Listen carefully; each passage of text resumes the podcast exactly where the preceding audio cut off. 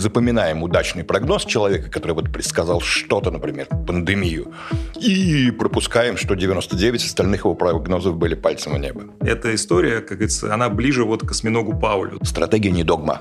Стратегия – это нечто, что должно постоянно корректироваться. В начале двадцатого века многие компании имели десятилетнюю стратегию, даже там долгосрочную. Сейчас, ну, мало кто э, что-то, так сказать, планирует всерьез более чем на три года. Но надо помнить, что в этом смысле будущее по-разному наступает, где-то быстрее, где-то медленнее. Здесь вот очень важно, да, что ты прежде чем принять окончательное решение, да, вот потрать силы, подрать и как бы посмотри все, а потом ну, вот задай себе честный вопрос, где тебе, наверное, более комфортно. Всем привет! Вы слушаете подкаст «Андроиды и электроовцы». И мы его ведущие, я редактор канала технологий Forbes Ира Юзбекова. И я, Павел Волощук, директор лаборатории дизайна мышления Высшей школы бизнеса НИУ ВШЭ. Поговорим о том, какое будущее ждет людей, роботов и всех причастных. И сегодня мы обсуждаем профессию визионера. Визионерство больше не воспринимается как просто soft skill или приятное качество в дополнение к другим умениям сотрудника. Сегодня визионеры — это профессионалы своего дела, у них есть уникальное стратегическое видение как своей отрасли, так и в целом мировых трендов. И они буквально чувствуют и предугадывают, куда нужно двигаться дальше им самим или компании. Визионеры — это стратегия, и их роль растет, потому что считается, что никакое крупное начинание, крупный проект не э, состоится, и есть большие риски э, пропустить какие-то важные тренды и утонуть на фоне конкурентов. Можно ли научиться предугадывать события и как смотреть в будущее чисто и ясно, нам сегодня помогут разобраться директор по стратегическому маркетингу Яндекса Андрей Sebranт. Всем привет! И директор по стратегии и развитию бизнеса икс пять Group Владимир Салхутдинов. Добрый день. Визионер — это вообще кто, простите? Вот, наверное, это первый вопрос. И в чем его роль? На самом деле, мне кажется, что вот по опыту работы и у нас внутри Яндекса, и по опыту работы в каких-то других местах, где приходилось там участвовать в стратегических сессиях и тому подобных вещах, все-таки нет такой отдельной специальности визионер. Есть скорее более, может быть, интересная, более важная специальность. Это человек, который умеет правильно организовывать дискуссию, который правильно умеет организовывать сессию, как это часто любят говорить, и в ходе этой сессии появляется... Ну вот, не то что вижен, я не очень люблю это слово, некий прогноз. Зачастую прогноз сценарный. И вот сейчас очень хорошо как раз с вами разговаривать, потому что а, ровно... Недавно, месяц, наверное, назад, вышла совершенно прекрасная книга глубоко много, мною любимого Дэниела Канемана. Я очень надеюсь, что большое количество наших слушателей слышали эту фамилию и, возможно, даже читали его предыдущую книгу «Думай медленно, решай быстро». Эта книга называется «Нойз. Шум». Она пока не переведена на русский язык, и она посвящена как раз удивительно интересному и, на самом деле, важному явлению гигиены принятия решений. И заметная часть этой книжки – это как раз гигиена принятия каких-то решений, которые являются, по сути дела, прогнозами. И да, это, в общем, методическая история. Этому в, каком-то, в какой-то степени можно научиться. Но не то, что можно научиться самому быть вот гениальным пророком. На самом деле, таких мало, если вообще есть. Потому что мы запоминаем удачный прогноз человека, который вот предсказал что-то, например, пандемию, и пропускаем, что девяносто девять остальных его прогнозов были пальцем в небо. Угу. Ну, к этому, к Канеману и к Насиму Талебу еще вернемся. Да, я тоже хочу добавить, я соглашусь, что сегодня в мире корпоративном, да, в мире бизнеса уже нет такого разделения, что одни придумывают, другие делают. Возможно, это модель, которая была там намного раньше.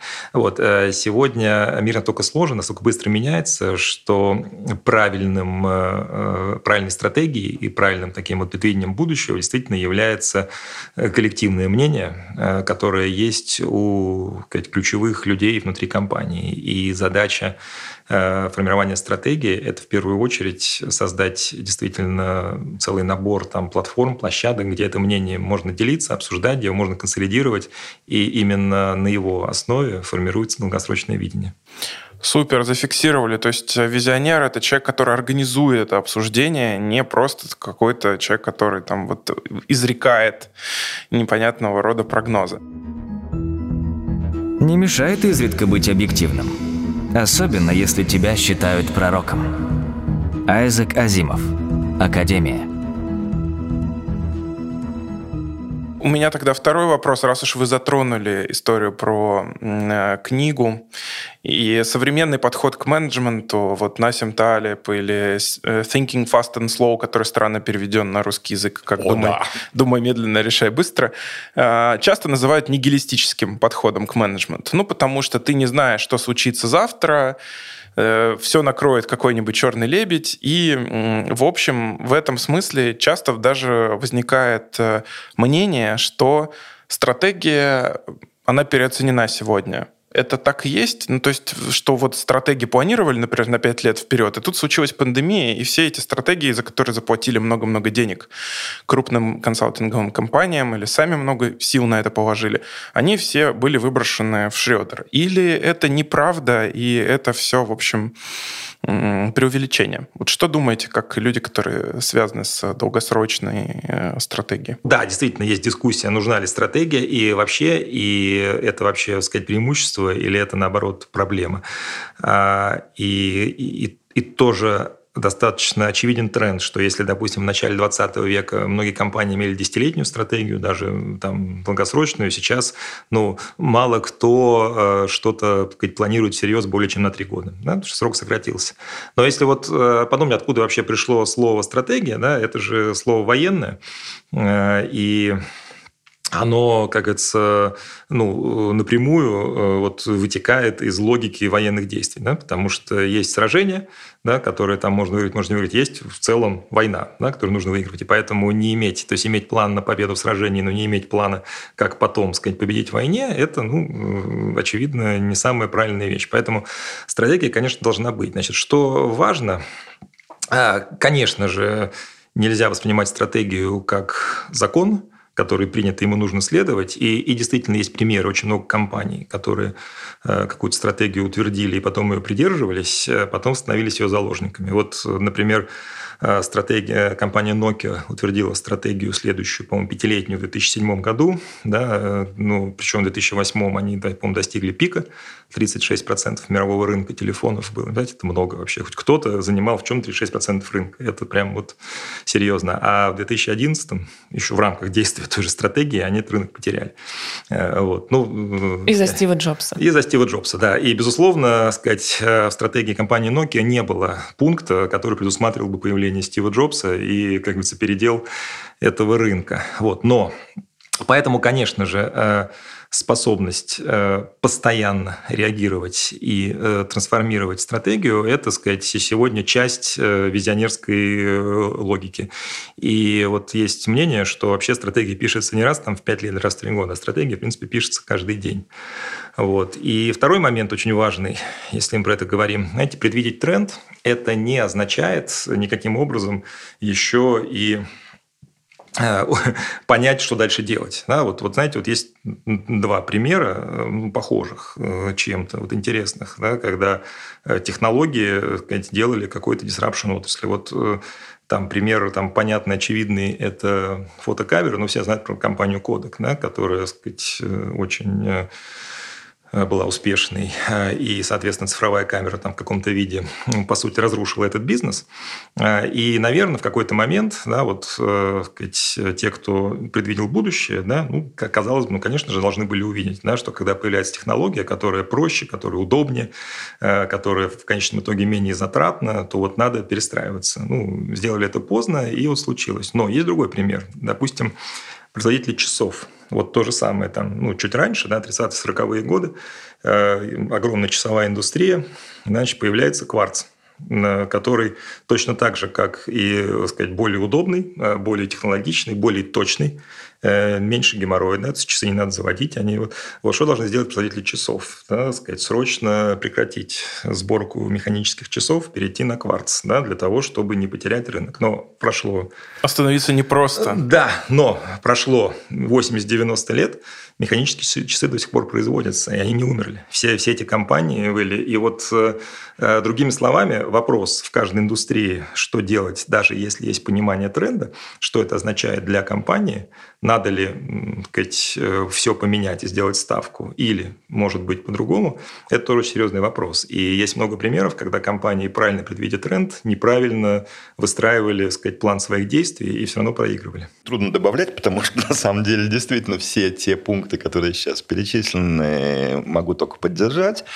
И, наверное, может быть, одну деталь добавить, что, да, вот, и подчеркнуть, очень важно понимать, что изменился горизонт стратегического планирования. То есть, вот, действительно, можно привести еще много примеров того, что десятилетняя стратегия сейчас, ну, в редчайших случаях, потому что есть, конечно, случаи с очень длинным производственным циклом, но история, например, когда включена геологоразведка, потом построение дороги до будущего месторождения, потом, то есть там просто технологически везде в мире будет разрабатываться что-то на протяжении десяти лет. И альтернативные технологии, которые мы тоже знаем, что а вот не нужна больше нефть, электростанции, ну, не нужны на... Э, ископаемом топливе, все переходят на ветряки. Но все же понимают, что это тоже просто по причинам капитальных затрат и огромных вложений в инфраструктуру вопрос десятилетий. И даже самые оптимистичные люди, которые говорят о том, как будет перестраиваться энергетика, не могут назвать те горизонты, которые называют люди, которые занимаются софтом, что мы что-то там за пять лет полностью изменим. Поэтому история про то, что когда ты считаешь сценарий, ты еще немножко считаешь, ну, просто финансовую возможность минимального времени, которое уйдет на реализацию какого-то опасного сценария, замены чего-то на рынке, то это тоже всегда надо помнить, что в этом смысле будущее по-разному наступает, где-то быстрее, где-то медленнее. Вот примеры с софтовыми историями, примеры даже с тем же смартфоном на самом деле все-таки занимали, ну, ближе к десяти годам. И там вот тот случай, когда, тоже полностью поддержу, стратегия не догма. Стратегия – это нечто, что должно постоянно корректироваться. Ты можешь не корректировать общее направление, ну, например, пути достижения этой цели, или учет нового конкурента, нового обстоятельства, которое немножко меняет и саму цель, и путь движения к ней, нужно делать на какой-то регулярной основе, ну, минимум раз в год, если мы говорим о стратегиях на три-пять лет. Я тоже полностью согласен, что три-пятилетний горизонт – это на практике максимальный горизонт, с которым можно работать в подавляющем количестве случаев. Ну и на самом деле еще, конечно, очень важная вещь, что стратегия сейчас перестала быть единственным верным маршрутом, который мы приняли, даже вот когда что-то там обсуждали. Это вариативная история, это давайте примем сценарий, давайте рассмотрим сценарий А и это просто снижает риск большой ошибки, когда ты рассматриваешь сценарные вещи, там ты как-то приписываешь им вероятности. Вот давайте мы рассмотрим, что у нас есть три сценария развития событий, наши действия по каждому из них. Вот сценарий А, который мы считаем базовым и наиболее вероятным, причем не обязательно там негативный, оптимистичный, пессимистический, как считаются. Просто давайте, там они, может, не очень сильно отличаются по итогу, но, например, потому что мы должны делать в процессе, отличаются очень резко. Поэтому давайте вот А, Б и С рассматривать как три разных сценария с разными вероятностями. И вот сейчас мы живем по сценарию А, но когда через полгода вдруг оказывается, слушайте, ребята, вот внешние факторы очень показывают, что мы реально идем по Б. И это гораздо проще, чем просто в этот момент схвататься за голову. О, о чем мы будем делать? Мы же об этом говорили, но не предусмотрели. Если мы об этом говорили, если эта идея всплывала в ходе обсуждений, давайте рассмотрим ее как один из возможных сценариев развития событий. И в этом смысле полный, помнить про то вот черный лебедь, пандемия, которую вы упоминали. Давайте просто говорить про другое, что вот есть еще одно очень популярное словосочетание, такое «вука-мир». Мир, в котором, ну, как бы очень много непредсказуемых и непрогнозируемых и неожиданных факторов. Ну, вот я не понимаю, почему вообще взялось это слово «вука-мир», потому что другого мира нам не дано изначально. Он вука по определению. Да, он вука по определению, поэтому давайте вот не считать, что есть какой-то механистический мир, в который вообще-то предсказуем, просто нам не хватает вычислительных мощностей. Мне как физику по образованию немножко смешно про это думать, потому что даже если мы не полезем в какие-то квантовые вещи, мы никогда не сможем точно, вот это просто физика запрещает нашего мира, точно предсказать, будет ли дождь вот прямо над нашей студией, где мы сейчас сидим, через год. Вот это физически невозможно предсказать. Вот всякие вещи, вещи, связанные с турбулентностью атмосферы, запрещают точный прогноз вот с точностью до часа и до того, сколько капель дождя прольется над данным местом. И это не зависит, даже если у нас есть вычислительные мощности всей Вселенной. Это так называемая железная стена. Она разделяет два мира. Мир гуманного воображения и мир страха перед будущим. Аркадий и Борис Стругацкие. Понедельник начинается в субботу. А если говорить лично про вас, то какие у вас способы предугадывания трендов? И, может быть, вы можете из своей практики рассказать какие-то случаи, когда вы предвосхитили тренд некий или просто угадали удачное направление, в которое нужно двигаться было вашей команде или вашей компании? Ну, здесь, знаете, все-таки, несмотря на то, что э, стратегия не догма, и она меняется, все-таки есть э, несколько вещей, э, которые достаточно устойчивы. Э, и э, вот размышляя о них, как правило, удается наилучшим образом сформировать долгосрочное видение. Вот если мы говорим про ритейл, э, где мы находимся, то есть э, такая важнейшая, так сказать, составляющая, ну не только про ритейл, вообще про любой сервис, это удобство. То есть человек, он стремится к тому, чтобы э, привычные для него вещи стали более комфортными, удобными, быстрыми, вот все вместе. Если посмотреть на всю эволюцию разных индустрий, да, вот э, почему там персональные компьютеры мигрировали в планшеты, в телефон, потому что, так сказать, удобно, да, когда у тебя он все время в кармане и есть доступ. Почему, например, умирают гипермаркеты или там сказать, сокращаются очень быстро, потому что гипермаркет – это большой магазин, куда нужно ехать на там, несколько часов, далеко, как правило, и их замещают магазины у дома, которые более удобно. Пришел, что-то купил. А магазины у дома, в свою очередь, также очень быстро сейчас трансформируют экспресс-доставка, да, когда мне вообще не нужно куда-то идти и что-то покупать, я нажму на кнопку, мне это привезут.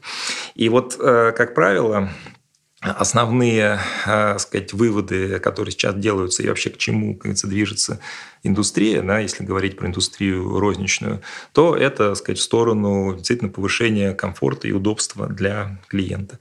И вот, как правило, любая мысль, которая так или иначе добавляет этого удобства и делает это экономически эффективным, оказывается в конечном итоге выигрыше. И если вот брать пример там, из жизни икс пять, мы в январе две тысячи двадцатого года мы запустили сервис экспресс-доставки из магазинов продуктов. Значит, в марте случился ковид. И если мы планировали там, ну, одни цифры по этому сервису достаточно скромные, они превзошли там, в пять-десять раз э, те ожидания, которые были. Сказать, что мы там, угадали как бы, тренд пандемии, ну, конечно, нет. Вот. Но мы исходили из того, что это удобно, за этим точно будущее, и просто благодаря ковиду будущее наступило чуть раньше, э, чем мы планировали. Ну, если приводить вот примеры какие-то такие, не то что, может быть, успеха продукта, а того, как направление развития продукта было правильно предугадано, наверное, мне больше всего кажется правильным рассказать про историю с пробками. Просто в то время, когда вот появились первые смартфоны с джи пи эс, появились первые интерактивные карты, была некая дискуссия на тему о том, а, безусловно, на этих картах надо носить какую-то текущую обстановку. И было довольно сильное предположение, на нем жили некоторые города со своими уже информационными системами, некоторые компании, что нужно ставить больше камер на дорогах, нужно ставить различные датчики под, например, дорожным покрытием, которые будут регистрировать проезд над ними автомашин, машины и там позволяют много считать. Еще были какие-то системы, там, эксперты, еще что-то. И у нас была мысль, что все-таки вот опыт предыдущий, опыт работы в поиске, например, показывает, что никакие алгоритмы, которые работают на внешних факторах, не могут сравниться с тем, что на самом деле сами люди делают. То есть ты можешь построить очень сложную систему внешних факторов, весов, предсказывающих, куда люди кликнут, но на самом деле, если ты наблюдаешь за миллионами, которые уже кликают на этот запрос или на похожие запросы, то, собственно, я рассказываю сейчас про машинное обучение, почему мы к нему давно пришли, то ты понимаешь, что в какой-то момент анализ того, что делают миллионы твоих пользователей, позволяет строить гораздо более надежный прогноз, чем любые самые надежные гипотезы, теории и построенные на их основе вычислительные модели. Надо просто вот учиться на живом поведении миллионов. И то, что мы сделали в тот момент ставку на то, что да, на старте мы немножечко купим данных, потому что надо хоть как-то построить там ту раскраску, к которой мы сейчас привыкли. И надо сделать так, чтобы людям было зачем самим включать эту кнопочку, делиться своим треком, своими данными о движении с поставщиком карт. И тогда вот история, которую мы сейчас все абсолютно привыкли, я думаю, что все, кто живут, по крайней мере, в больших городах, знают эту самую цифру. Сегодня пробки девять баллов, но это появилось и было придумано как раз нашими ребятами в картах для того, чтобы сделать понятную обратную связь. Ты разрешаешь отдавать своему смартфону данные о твоей скорости, когда ты включил карту в машине. Ты получаешь маршрут, и ты получаешь информацию, которая вот теперь так же привычна нам, как прогноз погоды в городе. Сколько баллов будет в какое время. Вот эта история, когда удалось выбрать такой... Это, на самом деле, пример красивого, точного и очень хорошего краудсорсинга. Вот выбрать вариант «нет, мы доверимся людям и пойдем на организацию технологически сложного и очень простого для пользователя». Я полностью согласен. Пользователю должно быть просто и удобно. И давайте сделаем это не вот сложной моделью, которую разработают наши крутые программисты и ученые, а сделаем это на основе краудсорсинга. Потому что нас опыт, вот в чем стратегия это была, в чем был стратегический опыт, нас учил в поиске и в других вещах, связанных с ответами на вопросы, а это тоже вопрос, как мне быстрее доехать туда, что... Правильная обработка мнений других людей, данных других людей всегда лучше самой гениальной модели, построенной учеными. Какой смысл говорить о будущем? О будущем не говорят. Будущее делают. Вот рюмка коньяка. Она полная. Я сделаю ее пустой. Вот так. Один умный человек сказал, что будущее нельзя предвидеть, но можно изобрести. Аркадий и Борис Стругацкие. «Гадкие лебеди». Вот, получается, вы базируетесь на э, данных или все-таки на какой-то, как это модное слово сейчас, насмотренности личной? Вот э, какими качествами, как, э, перетекая в следующий вопрос, визионер должен обладать, чтобы предсказывать вот, э, и воплощать в жизнь такие прикольные истории, которые вы только что привели в пример?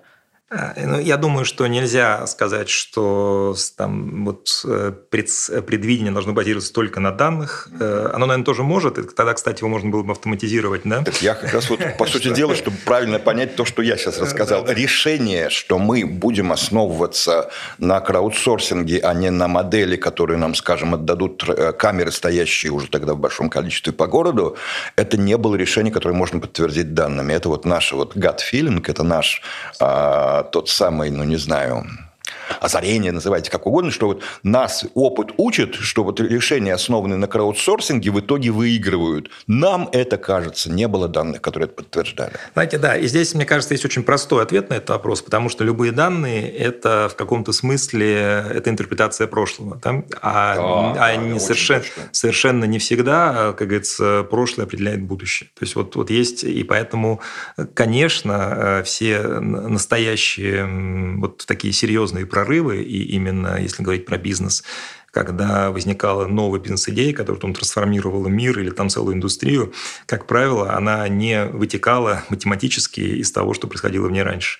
И о чем это говорит? Да? О том, что, ну, конечно же, определенная интуиция, да, там, представление о том, как говорится, как должно выглядеть будущее, то есть, опять же, что нужно клиентам в первую очередь, оно может родиться, ну, из целого набора факторов и во многом из действительно собственных представлений о мире, какого-то, может быть, личного опыта и знания. Вот э, на самом деле...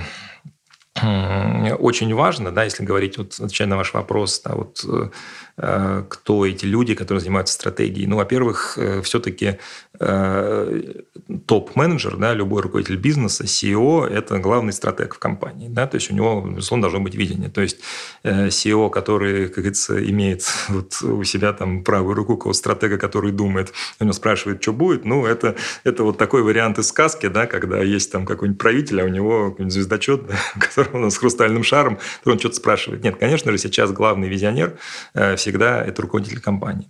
И почему? Потому что для того, чтобы действительно предвидеть что-то, спрогнозировать, вот, нужно понимать не только какую-то одну узкую индустрию, то есть нужно понимать очень много и нужно быть увлеченным. Да? И если вот говорить, например, там, ну, даже вот про мой опыт, да, я... работал именно долгое время, да, в течение двадцати лет в разных ролях, именно в роли руководителя бизнеса. И, соответственно, то, что формирует определенный кругозор, да, там, который уже можно использовать для того, чтобы вот применить вот эти все знания, сказать, навыки, интуицию уже вот в том бизнесе, где мы сейчас находимся. Так много умеющих предвидеть и так мало умеющих предупредить. Вяслав Брудзинский, сатирик. Как-то один из моих наставников, когда я только начинал свою карьеру, сказал, что есть такой недостаток молодость, но он, к счастью, быстро проходит. Вот если говорить про визионера, молодость – препятствие для того, чтобы быть визионером? Есть ли какой-то возраст или уровень жизненного опыта, с которого можно сказать, что... Теперь человек... можно. Да, ты созрел, ты готов. Я думаю, нет. Вот опыт пока... Посмотрите, я тоже начал с рассказа про то, что вообще лучше всего заниматься прогнозированием коллегиально. И как раз очень хорошо, чтобы там были люди более фантазерские и более насмотренные. Вот насмотренность – это правильный, кстати, очень хороший термин, который помогает при работе с прогнозами. И просто в силу вот нашей физиологии насмотренность, она растет с возрастом. Ну вот человек, чем-то занимающийся, там, не знаю, хоть искусством, хоть бизнесом двадцать лет, у него просто больше в голове крутится кейс, текстов, сценариев и так далее. А у человека, который вот пришел незамутненный, у него вообще нет никаких барьеров. И вот этот самый молодой, он может дико фантазировать, хотя иногда просто, ну так, слушай, вот это известно, вот пять случаев, когда это... ты просто про них не читал. Поэтому вот когда в команде оказываются люди с безудержной фантазией и не обязательно большой насмотренностью, и люди с большой насмотренностью, и там уже не очень важно, какая у него фантазия, там от него нужна насмотренность, то эта команда, безусловно, сильнее. Это кусочек вот той самой а, гигиены принятия решения, который говорил вначале, там, в частности, один из вполне... экспериментально доказанных выводов Канемана состоит в том, что команда, которая занимается прогнозированием, принятием решений, должна состоять из очень, не поверите, интеллигентных людей. Это первое обязательно универсальное требование. А второе, они должны быть очень разные по своим типам. Да, абсолютно. И э, вообще любо, в, любом, э, сказать, в любой ситуации э, доверять мнению одного человека, неважно, он, так сказать, молодой или зрелый, это всегда риск. Вот вы сами приводили примеры вот таких успешных э, предсказателей, которые там угадали курс доллара или чемпиона, сказать, мира по футболу. Э, вот. И вроде бы как они учат, что называется, какие умные. Да? Все, все, как говорится, говорили, а вот этот сказал и так правильно. Да? Есть вот еще сорок фил. Да, Осьминог да, Пауля. Да, да, да, вот совершенно верно, да, послушайте, что он скажет про следующий чемпионат. Да, скорее всего, он не угадает, да, поэтому, ну, и, конечно же, точность, достоверность видения и прогнозов, она возникает в коллегиальном сетапе. Вот абсолютно я согласен, что, причем, когда там объединяются разные люди. И вот в этом смысле есть хорошие примеры. Вот, знаете, да, сейчас компании... Очень многие да, крупные компании с, появился вот тренд по созданию advisory бордов, то есть есть совет директоров, а есть вот advisory board, где, куда объединяют там, людей, ну, вот, скажем так, с меньшими требованиями, да, потому что директор, у него есть ответственность, он там, а это вот просто. И вот пример, например, advisory board General Electric. Да, General Electric – это такая серьезная индустриальная компания. Вот у них там самый молодой, по-моему, товарищ в этом борде был двадцать четыре года ему, да, если они позвали. То есть, ну, что говорит, что они просто посмотрели на микс и сказали, вот нам нужен такой вот молодой отмороженный отмороженный, так сказать, цифровой человек, который что-нибудь такое скажет. Это не значит, что мы это будем прям делать, но его мнение может обогатить общий, так сказать, ход мысли. Вот, пожалуйста. Я никогда не думаю о будущем. Оно приходит само достаточно скоро. Альберт Эйнштейн. Если говорить про профессионального визионера, то есть человека, который настраивает, да, мы уже разобрались, что это какая-то командная работа, человек, который ее настраивает, фасилитирует, может быть. Первый вопрос – это профессия будущего. И второй вопрос – если это профессия будущего, как сегодня, какие есть пути попадания в нее? Мне не кажется, что это профессия. Мне кажется, что это навык, который нужен довольно большому количеству руководителей, потому что мы сейчас, ну, понятно, мы говорим вот про начальников, про си и о, но вообще говоря, на каких-то более низких уровнях, может быть, чуть в меньшем масштабе, но это абсолютно необходимо в любой команде, которая занимается продуктом. То есть любая команда, где есть продакт-оунер, он в этом смысле, ну, так вот, уменьшенный вариант си и о, и он тоже вокруг себя собирает какую-то команду, которая занимается какими-то штурмами на тему конкретного развития продукта, а не стратегии всей компании. И так ниже по цепочке. Ну, вот несколько мыслей. Вот сейчас, почему я, я согласен, во-первых, то, что это действительно это не какой-то навык для определенной профессии, а это навык, который необходим сейчас многим. Вот, наверное, часто слышали, говорят, что вот современный менеджер, он должен, так сказать, постоянно учиться. Да? И вообще современный человек. Вот. Но э, понятно, что он не должен постоянно изучать э, там, э, предмет того, чем он занимается. Да? Там, ну, условно, водитель электропоезда не нужно постоянно изучать, как водитель электропоезда. Да? Он один раз научился и, в принципе, с этим живет. Вот. Но э, под этим понимается то, что в мире очень много всего происходит, и мир меняется. И вот эта вот способность э, эту информацию получать, ее как-то, значит, анализировать и на ее основе делать какие-то выводы, вот она нужна, кажется, абсолютно в, практически в любой роли. Это первое. А второе, вот я хотел, да, вот тоже с Канемана привести, если, коль скоро мы о нем сегодня говорим, да, вот там есть такая важная история этой книги, то, что э, действительно люди, которые занимаются трек, должны быть... Э, там вот речь называется интеллигентные, да, там, но о чем идет речь? Да? То есть вот визионер, у которого есть устойчивое собственное мнение, он считает, что оно, так сказать, единственно правильное, да, это плохой визионер, потому что он не сможет вот этот, скажем так, впитать этот коллективный разум, в котором, возможно, есть более, так сказать, качественные решения, и в конце концов сформировать более правильное видение. Вот в этом смысле есть примеры исключения, да, вот, ну, наверное, типа Джобса, типа Джобса, да, вот, вот Джобс, он, наверное, сказать, самый великий визионер, и в то же время, ну, вот как сложно повторить то, что он делал. Совершенно верно, да, но, но это в какой-то, в каком-то смысле, да, эта история, как говорится, она ближе вот к осьминогу Паулю, да, потому что он действительно, так сказать, вот сделал такую ставку, представление, он угадал, да, то есть он действительно был абсолютно гениальным.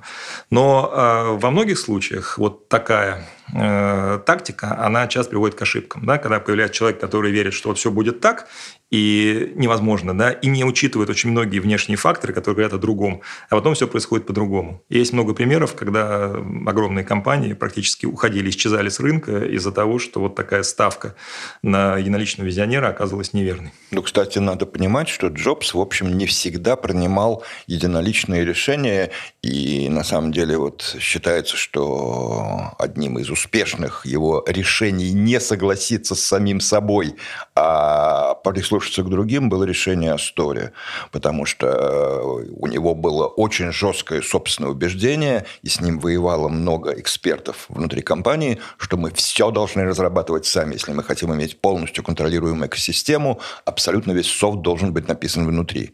И история, что пустить, да, в какими-то, с какими-то ограничениями, но вообще неограниченный круг разработчиков, и тем самым сделать iPhone непонятно чем, это очень пугало Джобса. И в итоге его все-таки удалось переубедить, и в этом смысле не надо считать, что Джобс был такой человек, который всегда верил только себе и принимал единоличные решения наперекор всему мнению, наперекор всему мнению людей вокруг. То есть он в этом смысле, вот я считаю, что отчасти его, ну, действительно гениальность как руководителя состоит в том, что у него был этот баланс. Иногда он верил себе, и ему было абсолютно плевать, идем до конца. Иногда он вдруг понимал, что черт, нет, кажется, здесь я не прав, давайте сделаем так, как мне советуют. По-моему, каждый должен ходить к хироманту хотя бы раз в месяц, чтобы знать, что ему можно и чего нельзя. Потом мы, конечно, делаем все наоборот, но как приятно знать о последствиях заранее. Оскар Уайльд. «Преступление лорда Артура Севилла». Вот вы сказали, я хочу вернуться к фразе про управление продуктом, что я как академический руководитель магистратуры по управлению цифровым продуктом хочу воспользоваться возможностью вас, так сказать, зацепиться за эту фразу. Посоветуйте вот моим студентам, что им надо делать? Вы сказали, что это обязательный навык. Как этот навык вырабатывать? Ну, на самом деле, мы вот об этом говорим последние сколько-то там минут. Это собираться, обсуждать, собирая на эти встречи людей с разными взглядами и с разным стилем мышления. И тогда уж сразу скажу вот еще, да, прочитать книжку Ноиса Канемана. И в ней есть еще одна очень интересная роль, которую, кстати, я не везде встречал, а вот это взято из некоторых психологических практик. Очень хорошо и очень эффективно, что, опять же, там доказано на тех случаях, когда можно было посмотреть результаты того, что люди в итоге предсказывали, очень полезно иметь еще наблюдателя. Вот человек, который вообще не вмешивается в дискуссию и только следит за тем, чтобы, о, в этот момент у них у всех сработало известное когнитивное искажение, потому что в этот момент что-то очень уверенно сказал начальник, и все начали, значит, туда подыгрывать. Они сами это могут, могут не заметить. Это происходит совершенно... И наблюдатель, который следит только за процессом, не за содержанием. В этом говорит, эй, эй, ребят, стоп, откатились на десять минут назад и переиграли. Сейчас первое мнение скажет, вот Петя... И мы снова играем с нуля. Забудьте, что мы последние десять минут обсуждали. Вот такого типа человек, который является... Его даже нельзя назвать модератором, на самом деле. Модератор, как правило, человек все-таки, который немножко в курсе темы дискуссии. Этот человек может быть вообще вот из, из другого мира и не понимать ни слова из того, что произносят эти люди. Но понимать, что сейчас произошло в дискуссии и какой опасный канал выработки искаженного решения вот прямо сейчас включился. И вот, например, такие люди... очень редки. И это может быть отчасти и специальность, но это специальность психолога, это не специальность менеджера. Наблюдать за ходом дискуссии и вот таким образом вмешиваться, когда видно, что вот в этот момент ребята запустили известный механизм принятия ошибочного решения, сами того не заметив.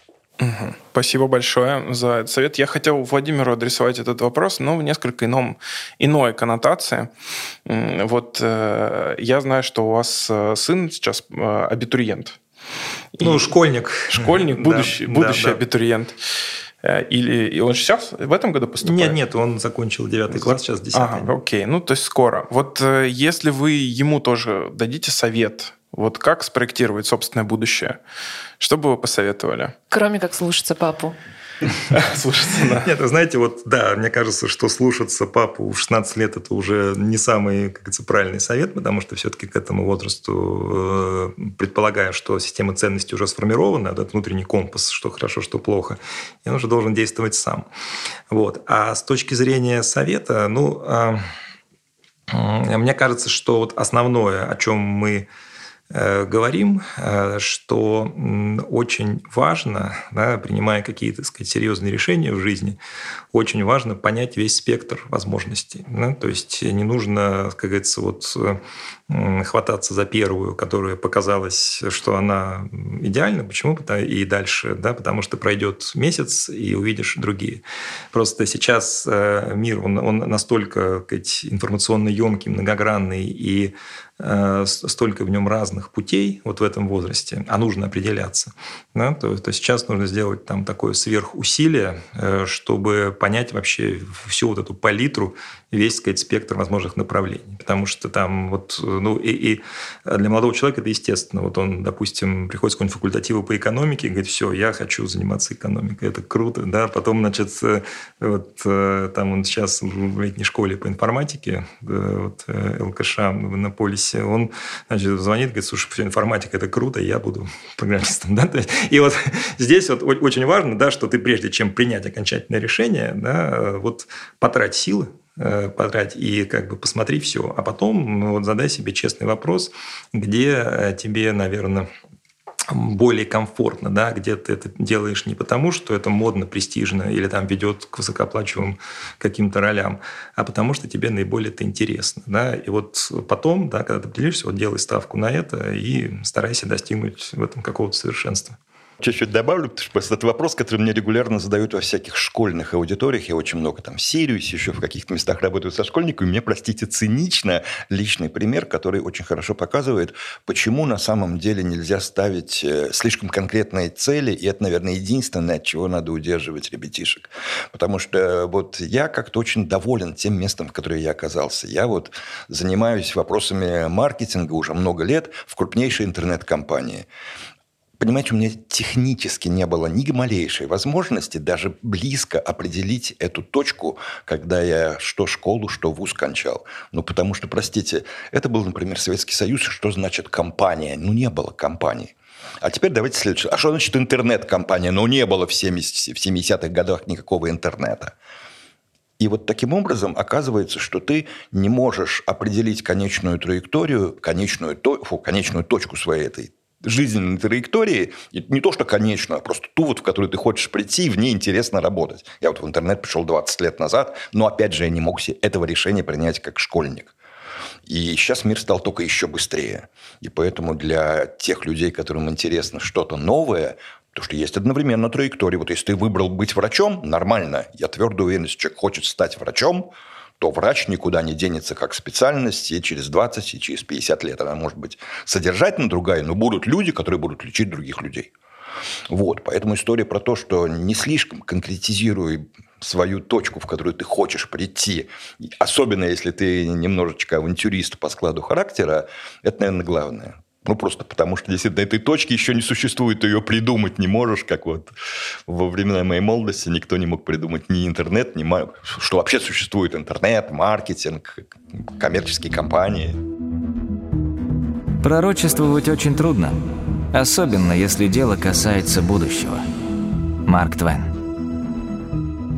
Кажется, у наших слушателей уже сложилось ощущение, что э, этот подкаст спонсирует Канеман лично, потому что мы упоминаем его книгу совершенно бесконечное количество раз. Заметь, две разные книги. Две, тем более, да. Это сейчас нам уже двойной, двойной гонорар полагается в этот момент.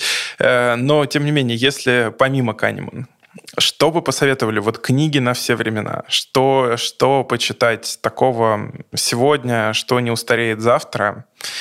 И вообще... А было написано десять лет назад. Ну, было, а было написано когда-то. Если касается, например, технологического какого-то прогресса, то... Мне из очень большого количества книг, которые пришлось как раз, чтобы иметь начитанность, прочитать, наверное, больше всего нравится книжка Кевина Келли «Неизбежно». Она переведена на русский язык, нравится, потому что в ней нет излишней конкретики. То есть, вот что я очень не люблю и что всегда мне напоминает картинки двадцатого века, нарисованные в девятнадцатом, когда все небо в... дирижаблях, а из, каждое окошко, из каждого окошка торчит паровая труба. Ну, и понимаешь, вот если задуматься, то на самом деле ребята, а, поняли, что будет осваиваться воздушное пространство, это правильный прогноз, и, в, что будет расти энерговооруженность, в том числе домашнего хозяйства.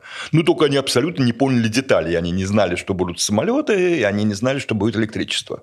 Поэтому вот когда человек в прогнозе рассказывает какие-то верхнеуровневые вещи, причем обосновывает, откуда они взялись, это более интересно, чем когда он напи- начинает описывать конкретно, как будет авто- выглядеть автомобиль через пятьдесят лет. Вот какой формы у него будут колеса и какой э- дизайн корпуса. Вот в этот момент гарантированно он влезет в то, что, где вот ошибется.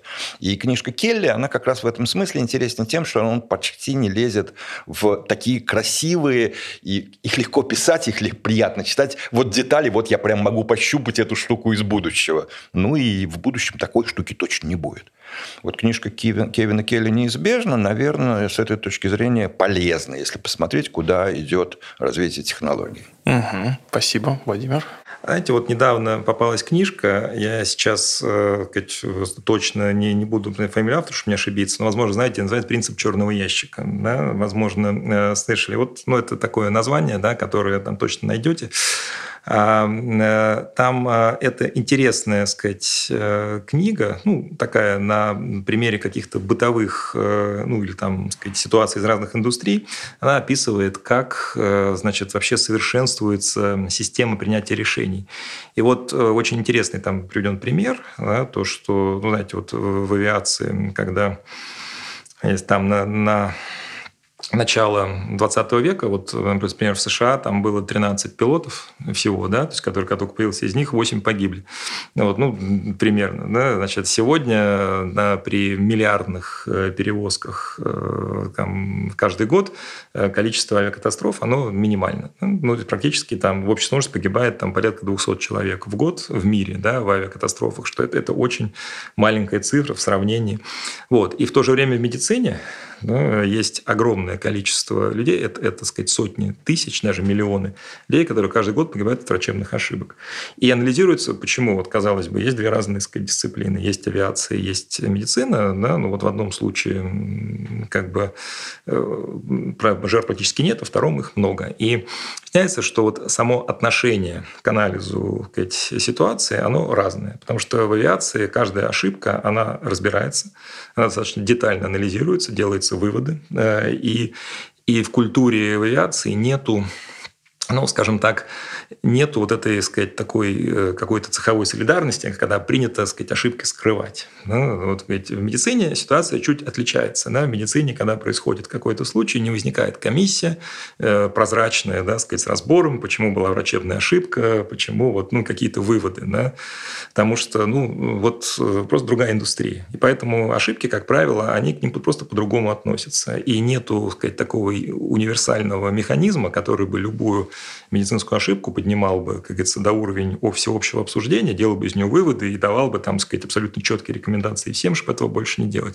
Как следствие, вот мы имеем такую ситуацию. Поэтому во многом, да, вот когда говоря о том, сказать, как строить будущее, да, очень важно, очень важно уметь признавать свои ошибки, анализировать их и делать из них выводы. Вот те компании, которые, где эта процедура успешно реализована, где не страшно признать свою ошибку, где нет ощущения, что за это тебя как-то накажут, уволят или оштрафуют, а наоборот, это ценность, из которой можно сделать абсолютно уникальные, возможно, выводы, которые помогут в будущем, вот эти компании, как правило, более успешны. Коль скоро у нас выпуск про визионера, нельзя не воспользоваться возможностью спросить у вас, какой тренд может быть, поскольку мы уже поняли, что конкретные прогнозы – это признак, ну, не совсем профессиональный, но какой тренд, может быть, или какой сценарий вы считаете наиболее интересным и э, перспективным на ближайшие, ну, например, пять лет? Вот что вас лично... В России или в мире? Это важное уточнение. В, в России или в мире? А, сценарий чего? Ну, сценарий развития дальнейшего. Может быть, это может быть на уровне вашей, вашей индустрии или вашей компании. Может быть, на более глобальном уровне. Я здесь не хочу просто прям большие рамки задавать. Но я отвечу тогда совсем верхнеуровнево, раз уж я все время говорю, что верхнеуровневые вещи важны. Вот смотрите, я уже несколько раз говорил, что краудсорсинг в его алгоритмическом виде, когда на самом деле краудсорсинг – это обучение алгоритмов на практике людей, поразил все то, что, ну, многое из того, чем мы сейчас комфортно пользуемся. пользуемся, будь то поиск, будь то навигация, рекомендательные системы, которые нам рекомендуют, в среднем иногда довольно неплохо, ну, не знаю, я вот в Яндекс.Музыке или Spotify реально люблю, что мне подсказывают послушать, там куча интересных вещей, которые, черт, как классно, что я наконец этого исполнителя узнал. Вот все эти рекомендательные системы, которые сейчас активно развиваются, мне кажется, что это не финал. Мне кажется, что вот самые интересные и очень важные для людей будут, когда мы найдем какие-то новые способы, и вот здесь я абсолютно не готов предсказывать, как выглядит паровая труба, торчащая из окошка, знания людей интегрировать в продукты, которые служат другим людям. Вот я привел несколько примеров, но мне кажется, что мы только в начале этого пути, и вот карты, рекомендательные системы, поиск, и, в общем, у меня довольно быстро закончится список. А мне кажется, что там есть много-много чего, где люди, вот сами того, может быть, не подозревая своей жизни, своими действиями, будут облегчать и делать интереснее жизнь других людей. Ну, я добавлю, мне кажется, что вот... Э...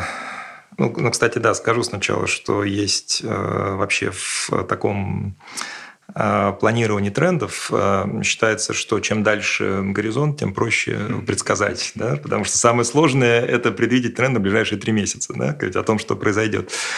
Вот. Но э, что То, наверное, так сказать, действительно уже сейчас происходит, и это достаточно, на мой взгляд, такой, ну, уверенно можно предсказывать, что в следующие пять лет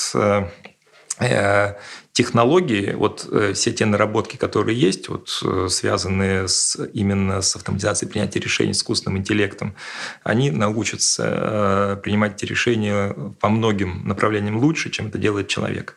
Вот сегодня, да, там сколько уже, наверное, лет, наверное, уже двадцать назад научили компьютер играть в шахматы, и вот он там, когда он там обыграл Каспарова, ну, сказали, ну все, вот теперь, значит, точно получилось. Но там прямая математическая модель. Вот в бизнесе модели более сложные, чем шахматы. Но то, что мы видим, вот количество экспериментов, которые происходят, ну вот в ритейле, да, у нас сегодня и выбор ассортимента в магазине, и цену, и промо, это все уже, сказать, решает машина сегодня. Да, сказать, машина управляет машиной, да, вот беспилотные автомобили эти самые, которые... И очень, если мы сейчас посмотрим, практически во всех индустриях сейчас есть наработки, когда, сказать, все еще, значит, основное решение остается за человеком, но где-то рядом с ним уже работает достаточно серьезная, продвинутая такая система аналитики больших данных. Вот думаем, что вот в эти самые пять лет произойдет переключение, когда окончательно можно, эти алгоритмы, они соберут настолько, сказать, значимую информацию, настолько обучатся, что им можно будет в большей степени доверить принятие решения. Это будет очень серьезный перелом вообще во многих индустриях, когда искусственный интеллект начнет доминировать. Вот, вот мы это увидим.